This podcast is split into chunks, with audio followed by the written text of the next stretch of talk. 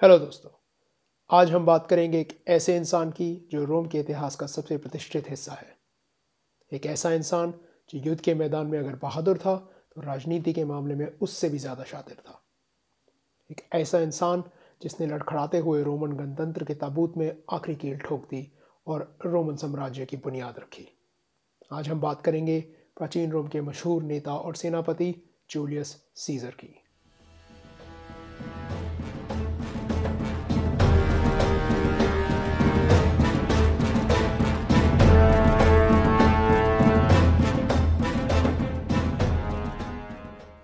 Hello दोस्तों, episode three, Julius Caesar में आपका स्वागत है।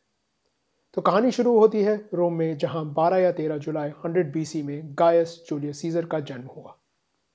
सीजर का जन्म जूलिया परिवार में हुआ, जो रोम का एक पट्रिशन परिवार था। दोस्तों, रोमन समाज में कई वर्ग थे, जिसमें पट्रिशन वर्ग सबसे ऊपर था। शुरुआत में तो इस वर्ग के पास काफ़ी शक्ति हुआ करती थी, पर इस समय तक इनका महत्व काफ़ी घट चुका था। सीजर के आने से पहले यह परिवार कुछ खास प्रभावशाली नहीं था। उसके पिता एशिया के क्षेत्र के प्रेटर रह चुके थे और रोमन संसद का भी हिस्सा थे। प्रेटर एक सरकारी पद था। उनका नाम भी गायस जूलियस सीजर था। उसकी माँ ओरिलिया कोटा एक प्रभावशाली परिवार से थी। सीजर की दो बहनें भी थीं, जूलिया मेजर और जूलिया माइनर मतलब बड़ी जूलिया और छोटी जूलिया। हमें इससे ज़्यादा सीजर के बचपन के बारे में पता नहीं। सीजर के परिवार का सबसे जाना माना सदस्य था गायस मारियस। मारियस रोम का एक मशहूर सेनापति और नेता था। वो सात बार कौंसिल यानी परम अधिकारी भी रह चुका था। मारियस के रिश्तेदार होने के कारण सीजर के परिवार को कई छोटे मोटे फ़ायदे मिलते थे, पर यह सब जल्द ही बदलने वाला था। 88 87 बीसी के आसपास मारियस और एक और रोमन सेनापति लूशियस कॉर्निलियस सला के बीच सेना के नियंत्रण को लेकर लड़ाई छिड़ गई। ये बढ़कर एक आंतरिक युद्ध, यानी सिविल वॉर बन गया, जिसमें दोनों के समर्थक एक दूसरे को खुले आम मारने लगे। इस अराजकता और खून खराबे के बीच पहले 86 बीसी में मारियस और फिर 85 बीसी में सीजर के पिता की कुदरती कारणों से मृत्यु हो गई। 82 बीसी में सलाह युद्ध जीत गया और उसने खुद को जीवन भर के लिए डिक्टेटर घोषित कर दिया। आपको याद होगा पिछले एपिसोड से कि डिक्टेटर को नियुक्त किया जाता था छः महीने के लिए। या किसी विशेष कार्य को पूरा करने के लिए। पर सलाह ने यह छः महीने का प्रतिबंध हटा दिया और डिक्टेटर वो मतलब लेने लगा जो हम आज इस्तेमाल करते हैं। यह सीजर के लिए बहुत बुरी खबर थी। वो ना सिर्फ़ मारिस का रिश्तेदार था, बल्कि उसके पिता और उसकी पत्नी कॉर्नीलिया के पिता दोनों ही मारिस के कट्टर समर्थक थे। सलाह ने सीजर की जायदाद संपत्ति सब जब्त कर ली। उसने उसकी फ्लामिन डियालिस यानी जुपिटर के पुजारी की उपाधि भी छीन ली। और उसकी जान भी चली जाती अगर उसकी माँ ओरेलिया कोटा का प्रभावशाली परिवार बीच में ना आया होता। सीजर मौका देखकर सेना में भर्ती हो गया ताकि वो सलाह की नज़रों से दूर रह सके। अगले कुछ साल सीजर ने सेना में काफ़ी नाम कमाया। 78 बीसी में सलाह की मृत्यु हो गई और सीजर में रोम वापस आने की हिम्मत आई।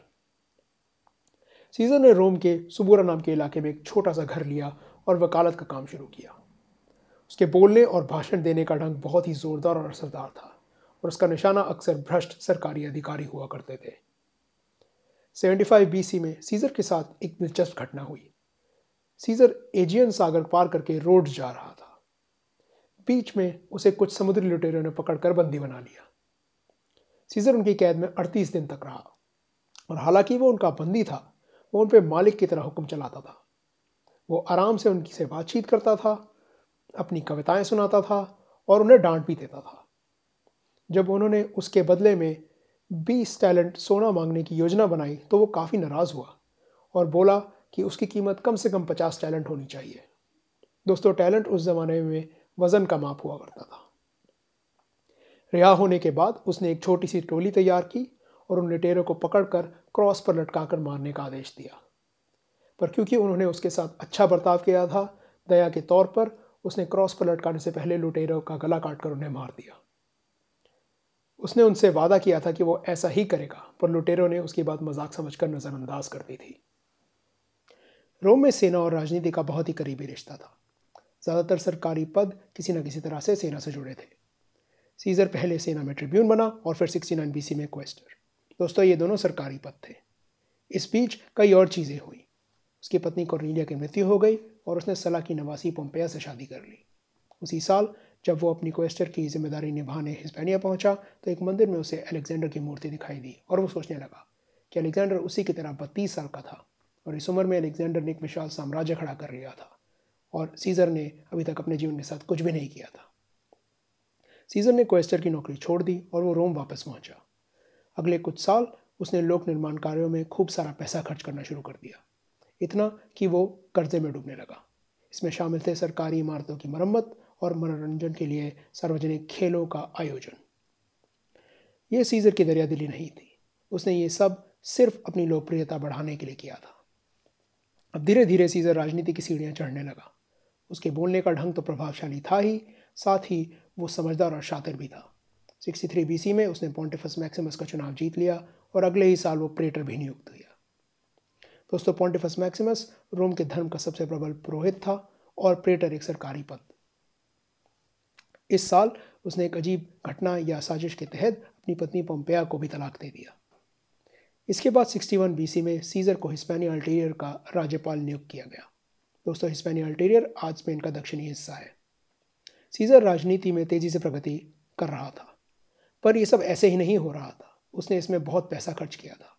कुछ लोकप्रियता हासिल करने के लिए, कुछ रिश्वतों के रूप में और कुछ गुंडागर्दी कर अपने विरोधियों को डराने में। इन सब के कारण वो कर्जे में डूब रहा था और वो जानता था कि हिस्पेनिया के लिए रवाना होने से पहले उसे एक कर्जा चुकाना पड़ेगा। इसके लिए उसने रोम के सबसे अमीर इंसान मार्कस लिसीनियस क्राइसिस की मदद ली। क्राइसिस ने सीधर का उधार चुका दिया और बदले में सीजर ने राजनीतिक मामलों में क्राइसिस का साथ देने का वादा किया। सीजर ने हिस्पैनिया पहुँचते ही अपनी सैन्य, आर्थिक और राजनीतिक स्थिति को मज़बूत करना शुरू कर दिया। रोमन्स की पुरानी आदत थी। जब भी उन्हें किसी नए राज्य पर हमला या कब्जा करना होता था तो वो संसद और नागरिकों का समर्थन पाने के लिए लड़ाई शुरू करने के नए नए बहाने ढूंढ लेते थे। जैसे किसी पुराने भूले समझौते का उल्लंघन, कोई काल्पनिक बेजती या फिर सीधे सीधे सामने वाले पर लड़ाई शुरू करने का आरोप। सीजर ने भी हिस्पेनिया में यही तरकीब अपनाई। उसने वहाँ के स्थानीय दलों पर शांति भंग करने का इल्ज़ाम लगाया और उनके शहरों पर हमला कर उन्हें लूटना शुरू कर दिया। उसने इस इलाके में स्थित चांदी की खानों को भी लूट लिया। इन सफलताओं के कारण उसके सैनिकों ने उसे इम्पेराटोर के खिताब से नवाजा और इम्पेराटोर होने के नाते वो एक ट्रायम्फ का हकदार था।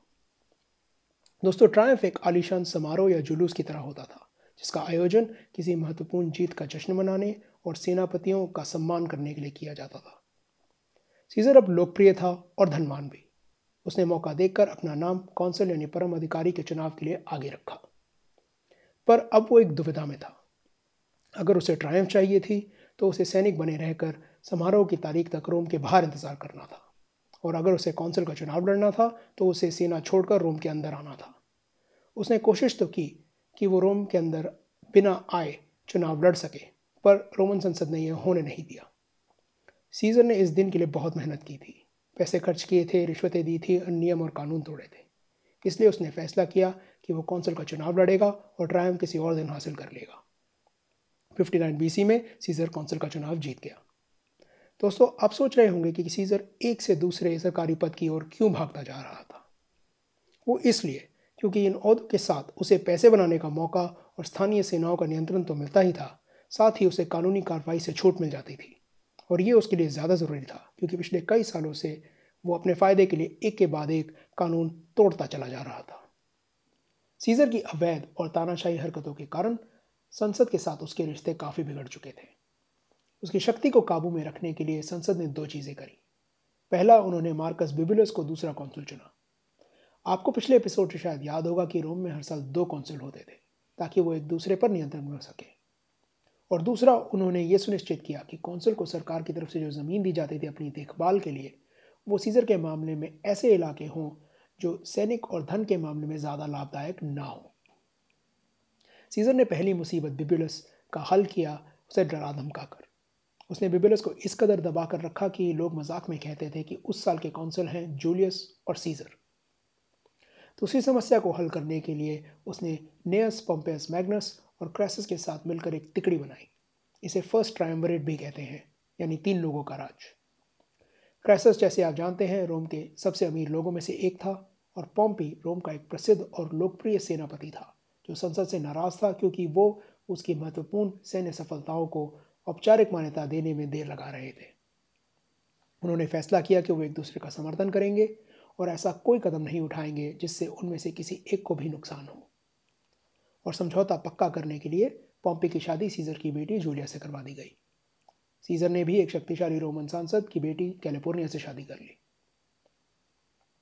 उसने अपने साथियों की मदद से मनचाहे कानून पास करवाए।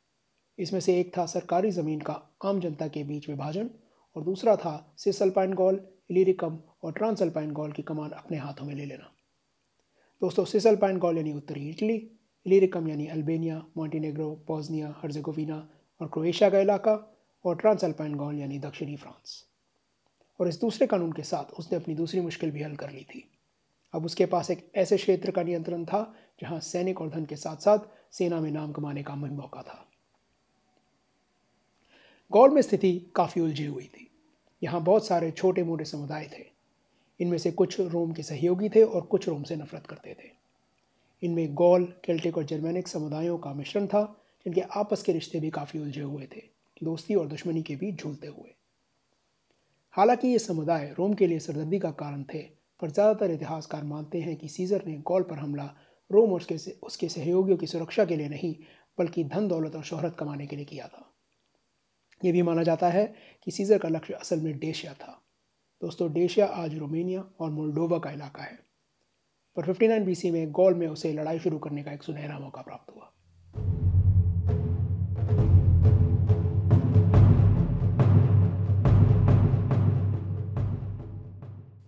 सीजर का पहला निशाना बने हेलबर्टी समुदाय, जो बिना इजाज़त रोम के सहयोगी के क्षेत्र में घुस आए थे। 59 बीसी में उसका अगला निशाना बने सोएबी नाम का एक जर्मैनिक समुदाय। उन्होंने भी हेलबर्टी की तरह रोम के एक सहयोगी के इलाके में इकट्ठा होना शुरू कर दिया था। 58 बीसी में वॉसजीज की लड़ाई में सीजर ने उन्हें हरा दिया। ये एक महत्वपूर्ण जीत थी, क्योंकि जर्मैनिक दल रोम के लिए गंभीर चिंता का कारण हुआ करते थे, और सीजर ने उन्हें वापस धकेल कर रोम की जर्मैनिक सीमा को मज़बूत कर दिया था। अगले कुछ साल उसने बाकी के गौल पर कब्जा जमाने में निकाले। 56 बीसी में पॉम्पी क्रैसस और सीजर की तिकड़ी एक बार फिर मिली और उन्होंने गौल में सीजर की अवधि पाँच साल और बढ़ा दी। बदले में सीजर ने उन दोनों की मदद की 55 बीसी के कौंसिल बनने में। अगले दो साल उसने कई नए क्षेत्रों पर हमले किए।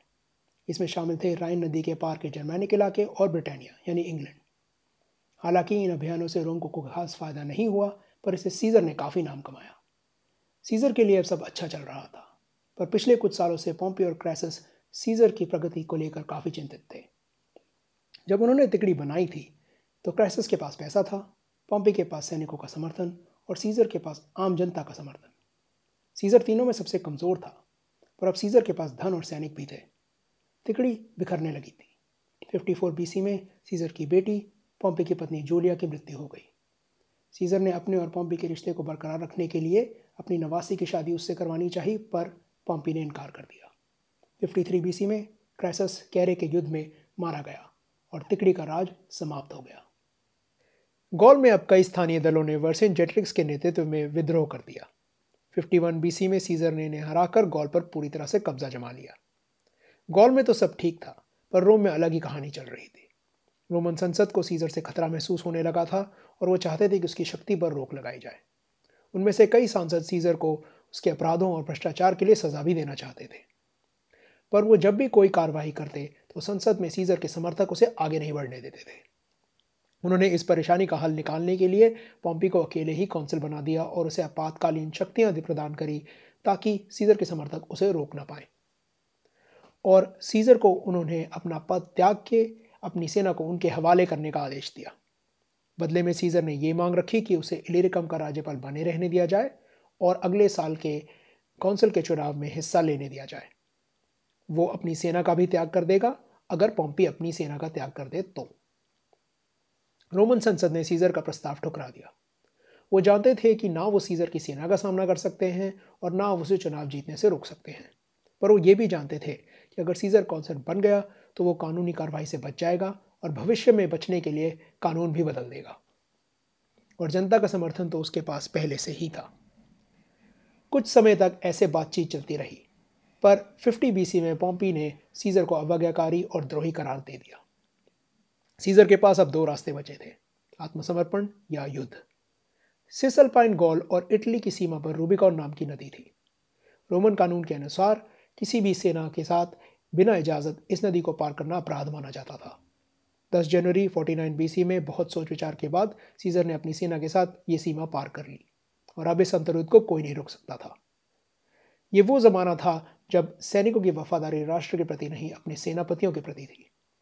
और अब एक रोमन सिपाही दूसरे रोमन सिपाही का खून बहाने वाला था। सीजर अपनी सेना के साथ रोम की ओर बढ़ने लगा। यहाँ उसकी किस्मत चमकी। रोम में पॉम्पी और उसके समर्थक सांसदों को यह नहीं पता था कि सीजर सिर्फ़ एक टोली के साथ आ रहा है। उन्हें लगा सीजर पूरी सेना के साथ आ रहा है। उन्हें पॉम्पी के नए सैनिकों पर यह भरोसा नहीं था कि वो सीजर के अनुभवी सैनिकों का सामना कर पाएँगे। इसलिए वो रोम छोड़कर भाग गए। वो पहले दक्षिणी इटली में रुके और फिर समुद्र पार करके ग्रीस में एपायरस जा पहुँचे। सीजर इस बीच उनका पीछा तो करता रहा, साथ ही पॉम्पी के साथ समझौता करने की कोशिश भी करता रहा, पर पॉम्पी ने एक द्रोही के साथ समझौता करने से इनकार कर दिया। अब इटली में सीजर को टक्कर देने वाला कोई नहीं था। उसने सबसे पहले इटली में अपनी स्थिति मज़बूत बनाई और फिर वो सीधे हिस्पैनिया गया, जो कि पॉम्पी परिवार का गढ़ था। वहाँ उसने पॉम्पी की नेतृत्वहीन सेना को हरा दिया। इटली वापस आकर 49 बीसी में पहले उसने खुद को डिक्टेटर नियुक्त किया और फिर 11 दिन बाद बड़ी आसानी से अगले साल का कौंसिल का चुनाव जीत लिया। अब वो एक बार फिर किसी भी कानूनी कार्रवाई से सुरक्षित था। अब सीजर का पूरा ध्यान पॉम्पी पे था। उसके पास अपनी पूरी सेना को इटली से ग्रीस ले जाने के लिए पर्याप्त मात्रा में जहाज़ नहीं थे। इसलिए उसने योजना बनाई कि वो आधी सेना को लेकर ग्रीस जाएगा और बाकी की सेना के लिए जहाज़ वापस भेज देगा। पर पॉम्पी भी बहुत शातिर था। उसने एक विशाल सेना एकजुट कर ली थी। और अपने पुराने साथी बिबुलस हाँ जो वो सीजर का साथी कौंसल था, उसे समुद्र रास्ते की रक्षा करने के लिए पीछे छोड़ा था। बिबुलस सीजर की पहली यात्रा तो नहीं रोक पाया, पर उसने उसके जहाज़ों को वापस लौटते समय पकड़ लिया। यह सीजर के लिए बहुत गंभीर स्थिति थी। वो आधी सेना के साथ ग्रीस में फंस चुका था। बिबुलस के कारण उसकी बाकी की सेना इटली में ही रह गई थी और ग्रीस के लोग जो कि पॉम्पी के समर्थक थे, उनसे मदद की उम्मीद रखना तो बेकार ही था। सीजर बुरी तरह फंस चुका था और ये गलती घातक भी हो सकती थी, पर फिर से उसकी किस्मत चमकी, जब उसका साथी मार्क एंटनी बाकी की सेना को लेकर समुद्र पार करने में सफल हुआ। पॉम्पी ने कोशिश करी कि सीजर और मार्क एंटनी की सेनाएँ आपस में ना मिल पाए, पर वो असफल रहा। और अब सीजर की पूरी सेना उसके साथ थी।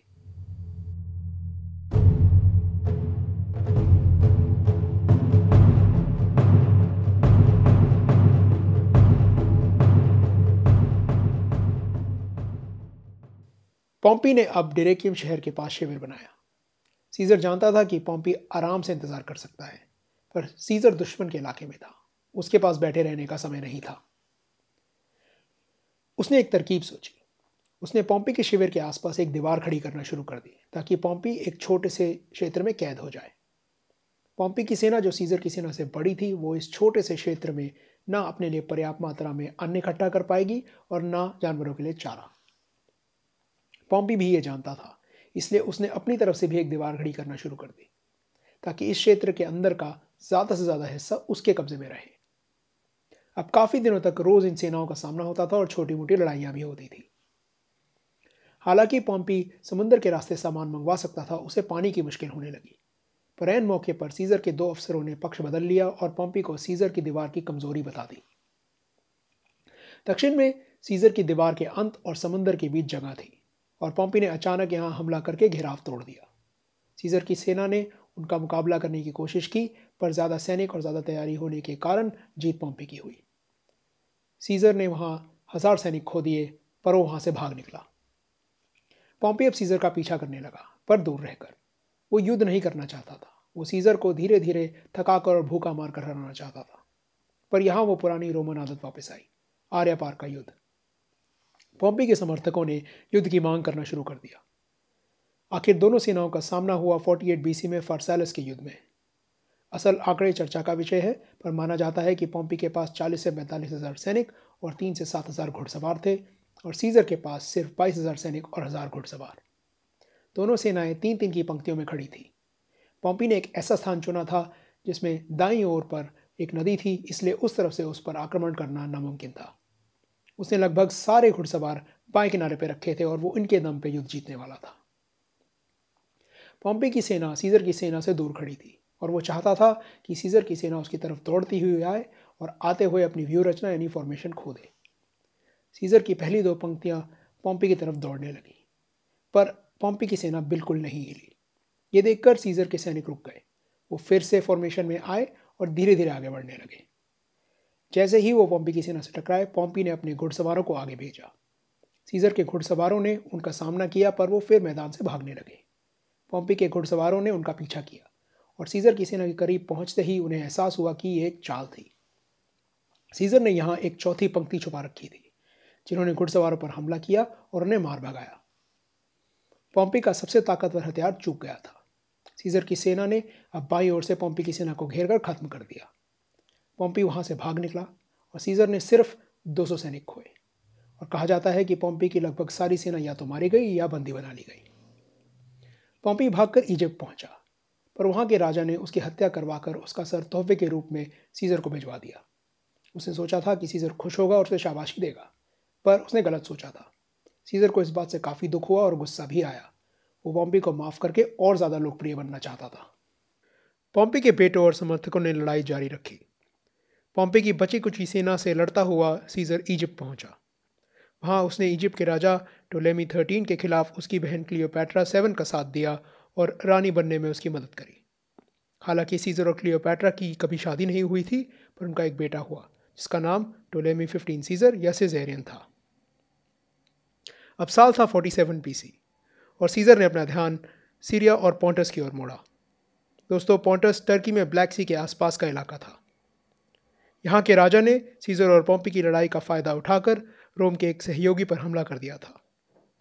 सीज़र ने जेला की लड़ाई में पॉन्टस को इतनी तेज़ी और आसानी से हराया कि उसने अपनी वो मशहूर पंक्ति कही वेनी विडी विची अंग्रेज़ी में आई केम आई सॉ आई कॉन्कर्ड और हिंदी में, मैं आया, मैंने देखा और मैंने जीत लिया।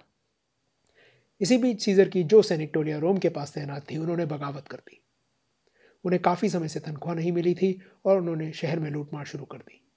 जब सीजर वहाँ पहुँचा तो सैनिकों को उससे पैसे मांगने में शर्म आई, इसलिए उन्होंने सेना से आज़ाद कर दिए जाने की मांग की।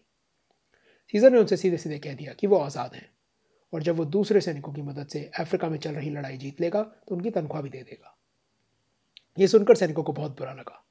वो सीजर की बहुत इज़्ज़त करते थे और उन्होंने बगावत खत्म कर दी। अफ्रीका में पॉम्पी के समर्थकों के साथ लड़ाई अभी भी जारी थी। सीजर बिना पूरी तैयारी के अफ्रीका पहुँचा। उसकी पहली लड़ाई 46 बीसी में रुस्पीना में हुई। रुस्पीना टूनिशिया में एक शहर था। यहाँ सीजर की हार हुई, पर कुछ महीनों बाद थैप्सस की लड़ाई में सीजर की जीत हुई और इसी के साथ अफ्रीका में सीजर के विरोधी खत्म हो गए।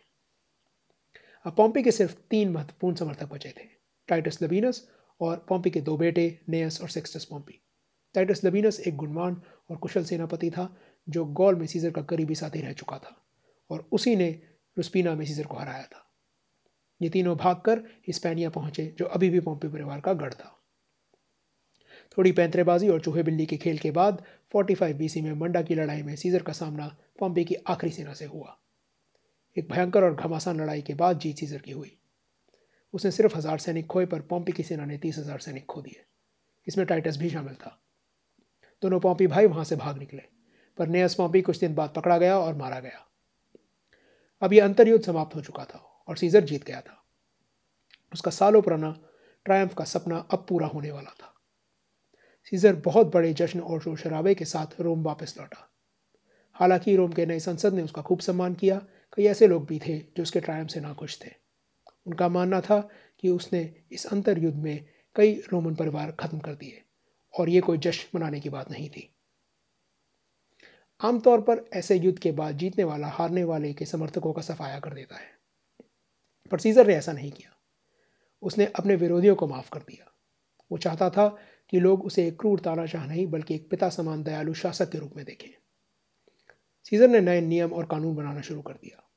इसमें से कुछ उसके अपने फ़ायदे के लिए थे, जैसे खुद को ज़िंदगी भर के लिए डिक्टेटर नियुक्त कर लेना, अपने अधिकार बढ़ा लेना, और बाकी राजनीतिक संस्थानों को कमज़ोर बना देना और कुछ समाज सुधार के लिए थे, जैसे लोगों का कर्ज माफ़ कर देना, सार्वजनिक अंशदान का गलत इस्तेमाल रोकना और कर वसूल की प्रणाली का सुधार करना। दो बदलाव जो सबसे ज़्यादा महत्वपूर्ण थे, वो थे रोमन राष्ट्र के सभी निवासियों को पूरे नागरिक अधिकार देना और रोम के चंद्र निर्भर कैलेंडर को बदलकर सूर्य निर्भर बना देना। दोस्तों, जो कैलेंडर हम आज आमतौर पर इस्तेमाल करते हैं, वो लगभग सीज़र के कैलेंडर जैसा ही है। और जुलाई महीने का नाम सीज़र के नाम से प्रेरित है। इन सब नए बदलावों के बाद सीज़र हद से ज़्यादा लोकप्रिय और हद से ज़्यादा शक्तिशाली बन गया था। वो धीरे धीरे एक सम्राट की तरह पेश आने लगा था और ये बात रोम में कई प्रभावशाली लोगों को चुभने लगी थी। करीब साठ सांसदों ने फैसला किया कि रोम के गणतंत्र को बचाने के लिए सीज़र को रास्ते से हटाना ज़रूरी था। 15 मार्च 44 बीसी को सीज़र जब संसद के कक्ष में पहुँचा तो टिलियस सिम्बर नाम के एक सांसद ने उससे एक मसले पर बात करने का नाटक किया और मौका देखकर कास्का नाम के एक सांसद ने उस पर एक खंजर से हमला कर दिया। सीजर ने उसे रोक तो लिया, पर उसके बाद बाकी के षड्यंत्रकारी उस पर टूट पड़े। इसमें सीर का करीबी दोस्त, डेसिमस जूनियस ब्रूटस एल्बीनस भी शामिल था। माना जाता है कि करीब साठ लोगों ने सीजर पर वार किया था और उसे तेईस बार चाकू मारा गया। उसके पास बचने का कोई रास्ता नहीं था। कई लोगों का मानना है कि सीजर ने मरते हुए कुछ नहीं कहा। और कुछ लोग कहते हैं कि उसने ग्रीक में कहा, काइसू टेक्नॉन मतलब यू टू चाइल्ड सीजर की मौत के समय का जो एटू ब्रूटे या यू टू ब्रूटस की पंक्ति प्रसिद्ध है, वो असल में शेक्सपियर के नाटक जूलियस सीजर से है। सीजर की मृत्यु के बाद रोम ज़्यादा देर शांत नहीं रहा। एक और अंतर्युद्ध शुरू हो गया। पहले सीजर के समर्थकों और विरोधियों के बीच और उसके बाद सीजर के समर्थकों के आपस में। अंत में जीत हुई सीजर के वारिस गायस जूलियस, सीजर ऑक्टेवियानस की। जो रोमन गणतंत्र खत्म होने के बाद उभरने वाले रोमन साम्राज्य का पहला सम्राट ऑगस्टस बना। तो दोस्तों, हम सीजर के बारे में क्या कह सकते हैं? वो अच्छा इंसान था या बुरा? शायद दोनों। उसने कई ऐसे कानून बनाए जिससे निचले और मध्य वर्ग के लोगों का भला हुआ। पर इसमें कोई शक नहीं कि इससे उसकी लोकप्रियता बढ़ी, जिसका भरपूर फ़ायदा उसने राजनीति में आगे बढ़ने के लिए उठाया। उसने रोम के विरोधियों को हराकर रोम का शासन और शोहरत दूर दूर तक फैलाया। पर उसने पॉम्पी के साथ युद्ध करके ऐसी स्थिति भी पैदा करी जिसमें हज़ारों रोमन सैनिकों की जान गई और वो भी अपने ही देशवासियों के हाथों। उसने सत्ता हासिल करने के लिए गुंडागर्दी, धोखाधड़ी और रिश्वतखोरी का सहारा लिया, पर ऐसा भी नहीं है कि उसके विरोधी ये सब नहीं कर रहे थे। रोम में चारों ओर भ्रष्टाचार का खेल चल रहा था और जूलियस सीजर ने इस खेल में अपने दुश्मनों को तो हरा दिया, पर अफसोस अपने दोस्तों से मात खा गया। ये थी गायस जूलियस सीजर की कहानी। उम्मीद है आपको पसंद आई।